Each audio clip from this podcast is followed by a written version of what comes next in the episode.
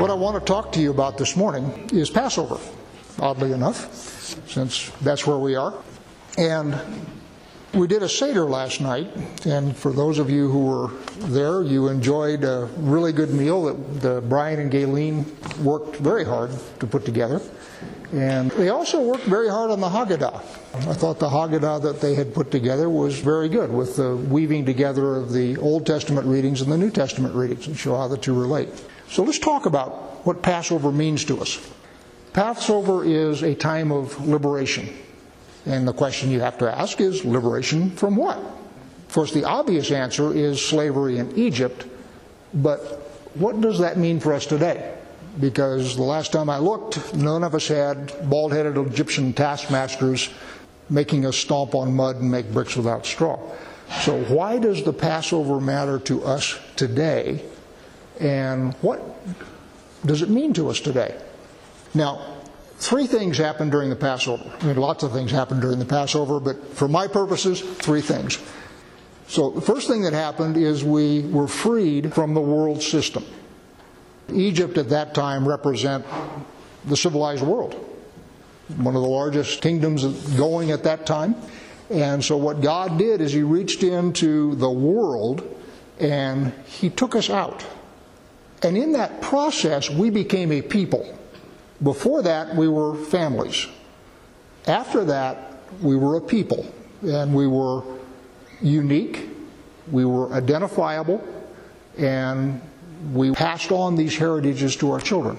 And then the final thing that happened is we were chosen by God to do something special for Him. He had something that He wanted done, and He chose Israel, us, to do that. So we got taken out of the world system. We became a nation or a people, and God gave us a mission. And what happens at the Seder, and this is sort of the core of what I want to talk to you about, is Moses commands us to tell this to our children. And that's what the Seder is really all about. I mean, we had a great time. We had good food. We had good fellowship. We sang songs. It was a wonderful time. But the reason we do that is to tell our children.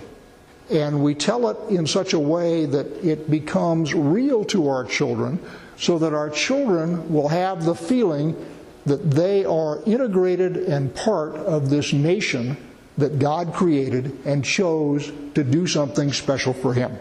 That's the reason for the Seder. Not to eat lamb, not to have matzah, not to enjoy each other's company. I mean, that's all great stuff, and certainly we ought to do all of that, but that's not the reason we do it. We do it to pass it on to our children so that their children will then pass it on to their children, and that process has been working for over 3,000 years.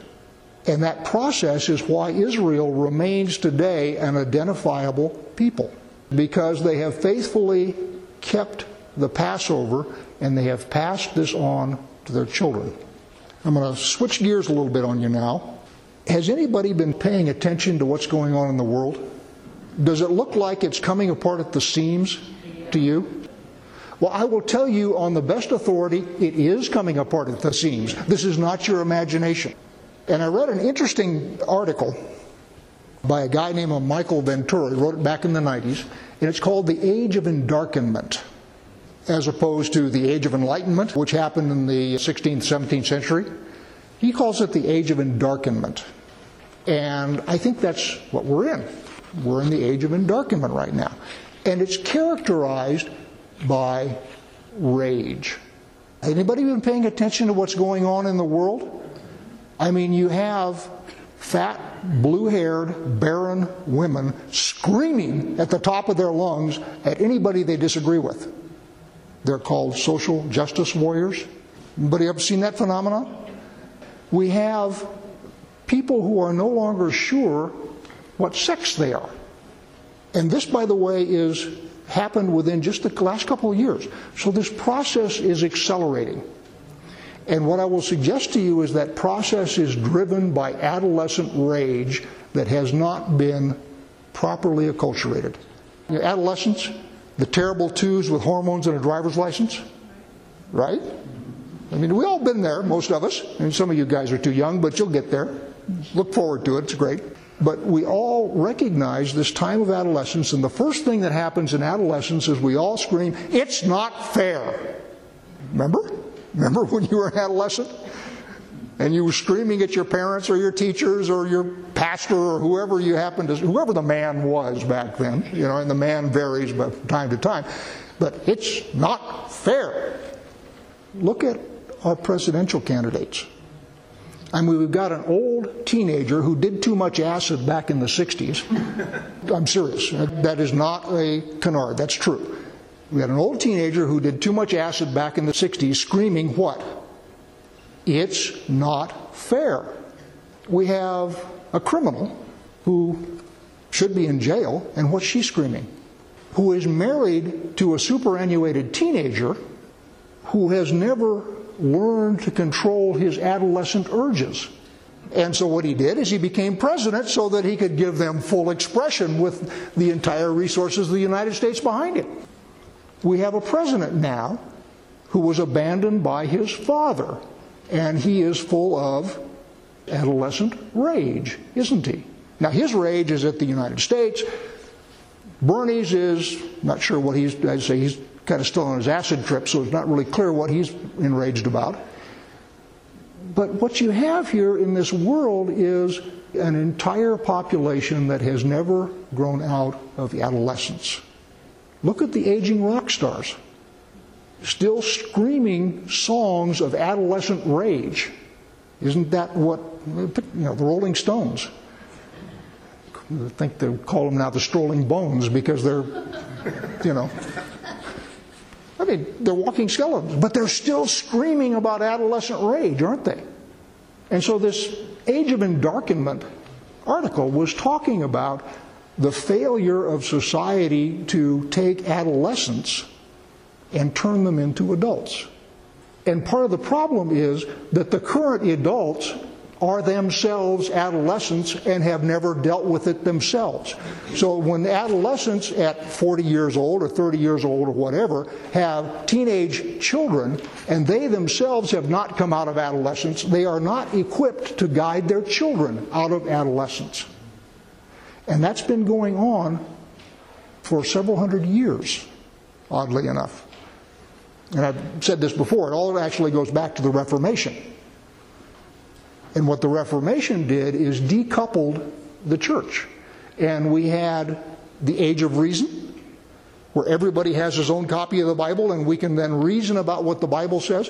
What we don't have anymore is this sense of majesty, this sense of awe, this sense of the supernatural, this sense of great mysteries that we are supposed to be initiated into. That doesn't happen anymore. Christianity has become syrupy and saccharine. Now, the problem that we have is the Yetzer Hara. For those of you who haven't been here in a while, it's the evil inclination. There's the Yetzer Tov and the Yetzer Hara. Paul calls it the flesh and the spirit. It's all over Scripture.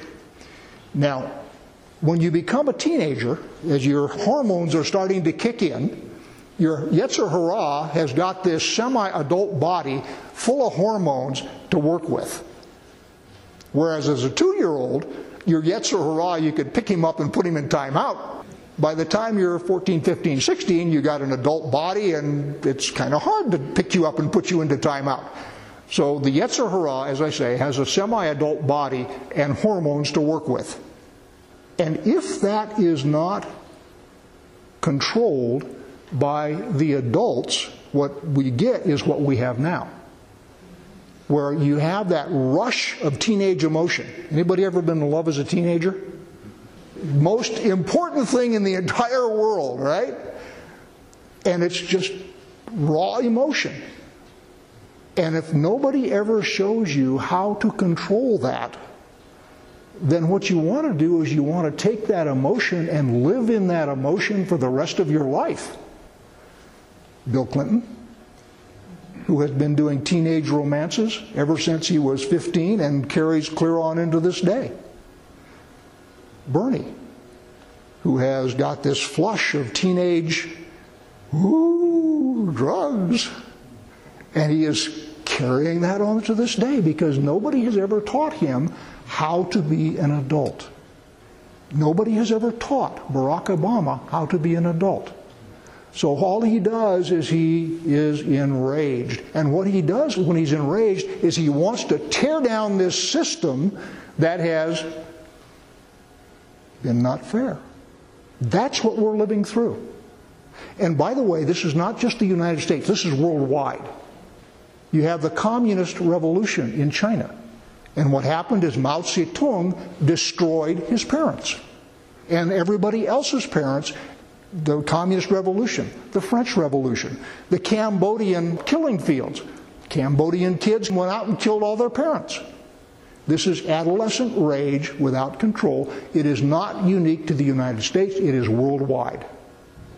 And oh, by the way, it's not going to stop until it runs its course.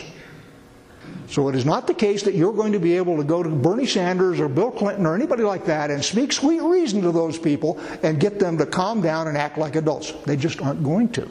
And it's really important that you understand what it is you're dealing with. So one of these barren young women with blue hair and about this big gets in your face and starts screaming about how you are a homophobe because you won't let somebody use this bathroom or that bathroom or whatever they're screaming about today because what they're screaming about today changes. You have college campuses where people get a case of the vapors if somebody writes a conservative slogan.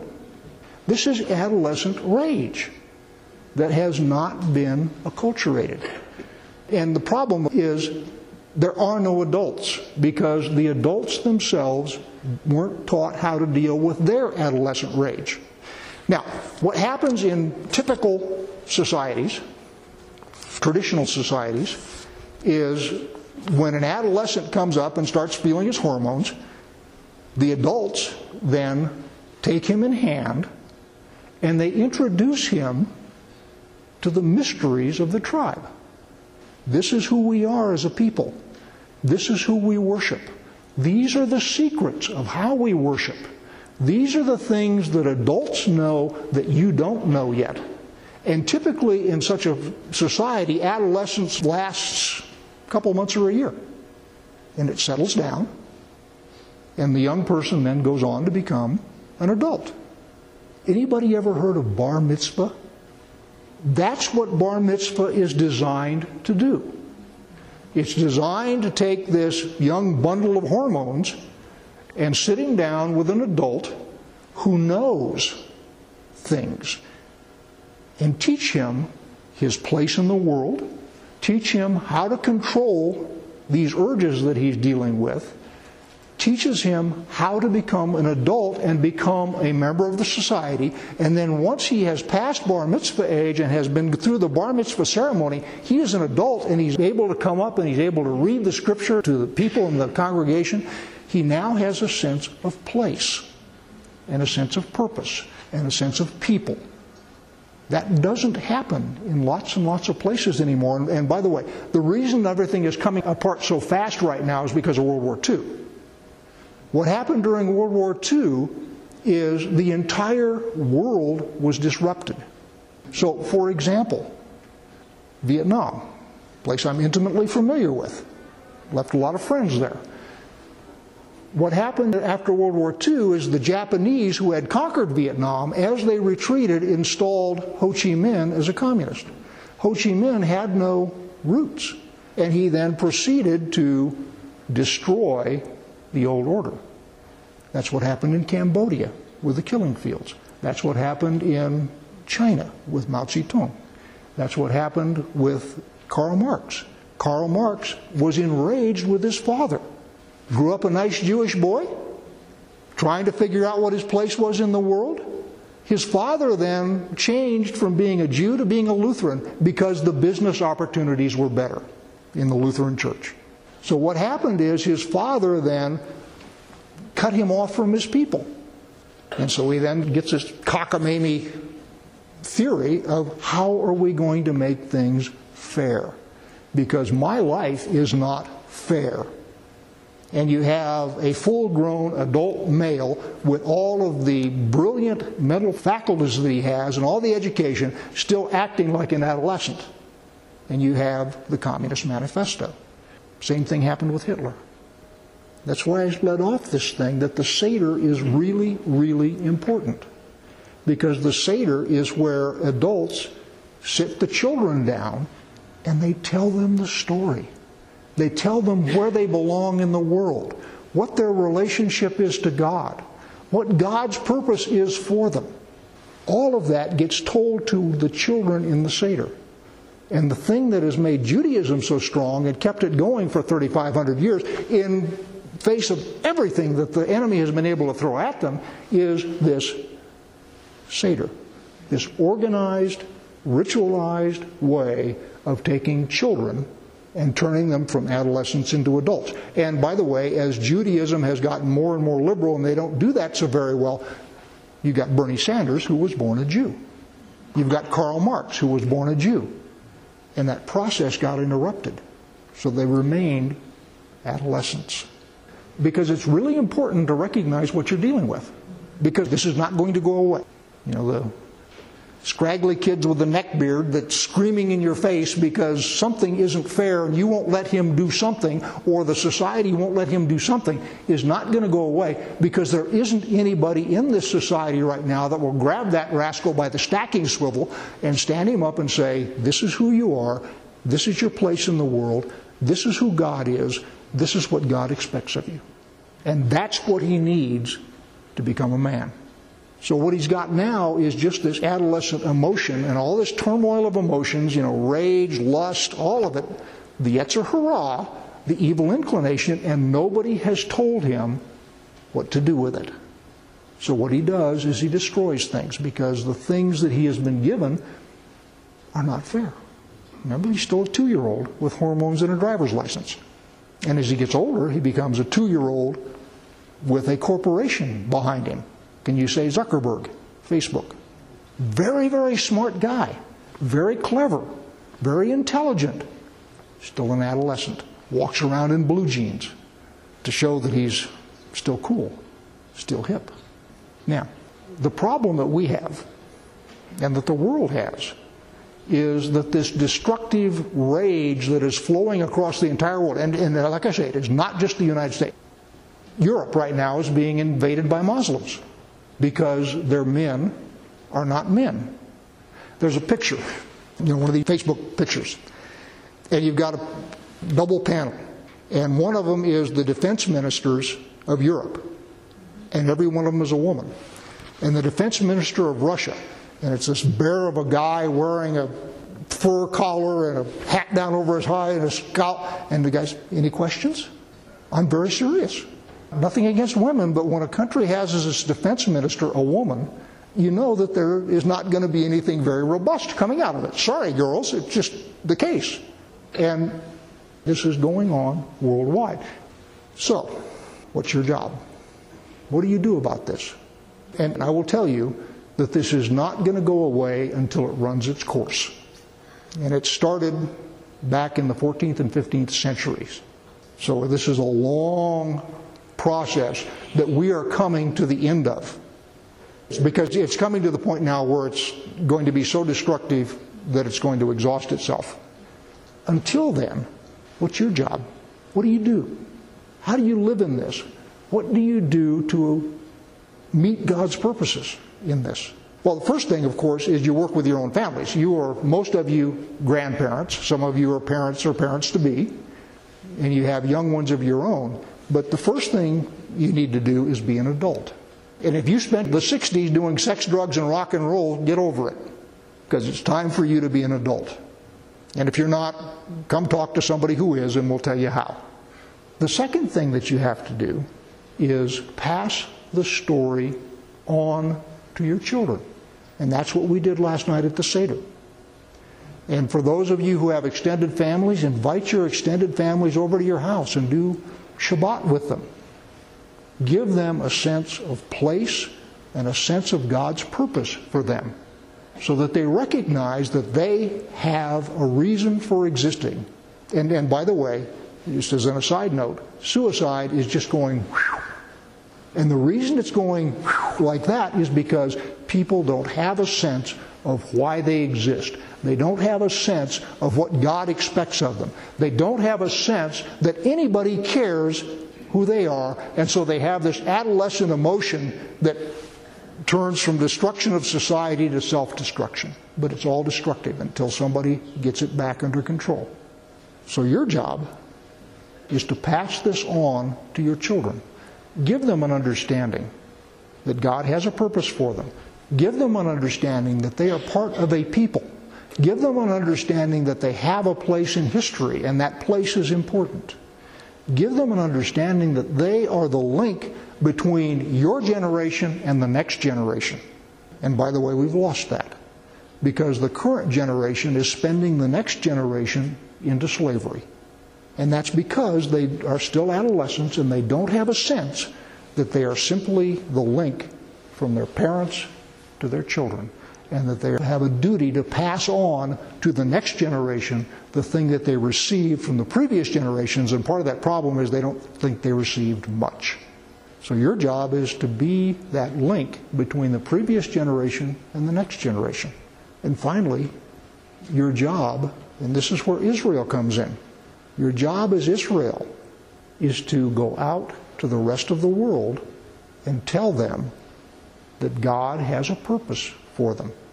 That's what makes you a special nation, is because God chose you to be the firstborn. When we came out of Egypt, what did God say? Israel is my firstborn. That's who you are. What does the firstborn do? The firstborn is the formal link between the parents to the grandchildren. The firstborn's job is to pass on the values of the parents to the children. Lots of people in the world today don't think that they have been passed on much beyond a cell phone. They think that this cell phone is sort of the apotheosis of everything that the previous generation has passed on. And I will tell you, a cell phone is not satisfying. It's a great toy, but it's not satisfying. It doesn't satisfy this inner need that every one of us has to connect to God and the supernatural and to have a purpose that God has called us to. Cell phone doesn't supply that. Yet the United States has become distracted with cell phones and automobiles and all the stuff of technology, which I'm not knocking, okay? I'm, I'm not knocking technology, I use it myself. But that is no substitute for a place. That is no substitute for being a people. That is no substitute for having something that God has called you to do. Please consider becoming a sponsor. Please visit crimsonthread.com slash purpose for an explanation of what we're doing and perhaps to become a sponsor. Thank you.